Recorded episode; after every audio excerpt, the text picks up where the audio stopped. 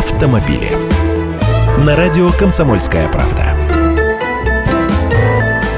Здравствуйте, я Андрей Гречаник. Предлагаю взглянуть на кризис в автобизнесе с другой стороны. В России в первой половине текущего 2015 года было продано 545 автомобилей класса люкс. Данные приводит агентство «Автостат». Это на 95% больше показателей за аналогичный период прошлого года. Получается, когда рынок новых легковушек в целом идет под откос, сегмент элитных автомобилей в России за полгода вырос почти в два раза.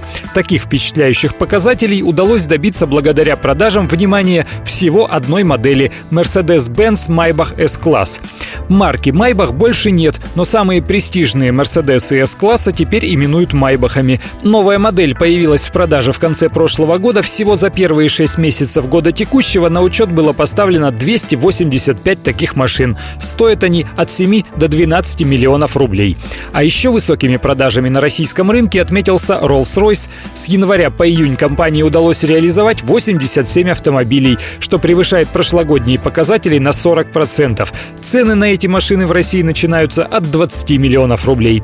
Феррари, напротив, упали в продажах. С начала года компании удалось продать всего 9 автомобилей в России. Это на 64% меньше, чем в прошлом году. Продажи снизились и у Bentley, но незначительно, всего на 15%. 103 машины этой британской марки нашли себе владельцев.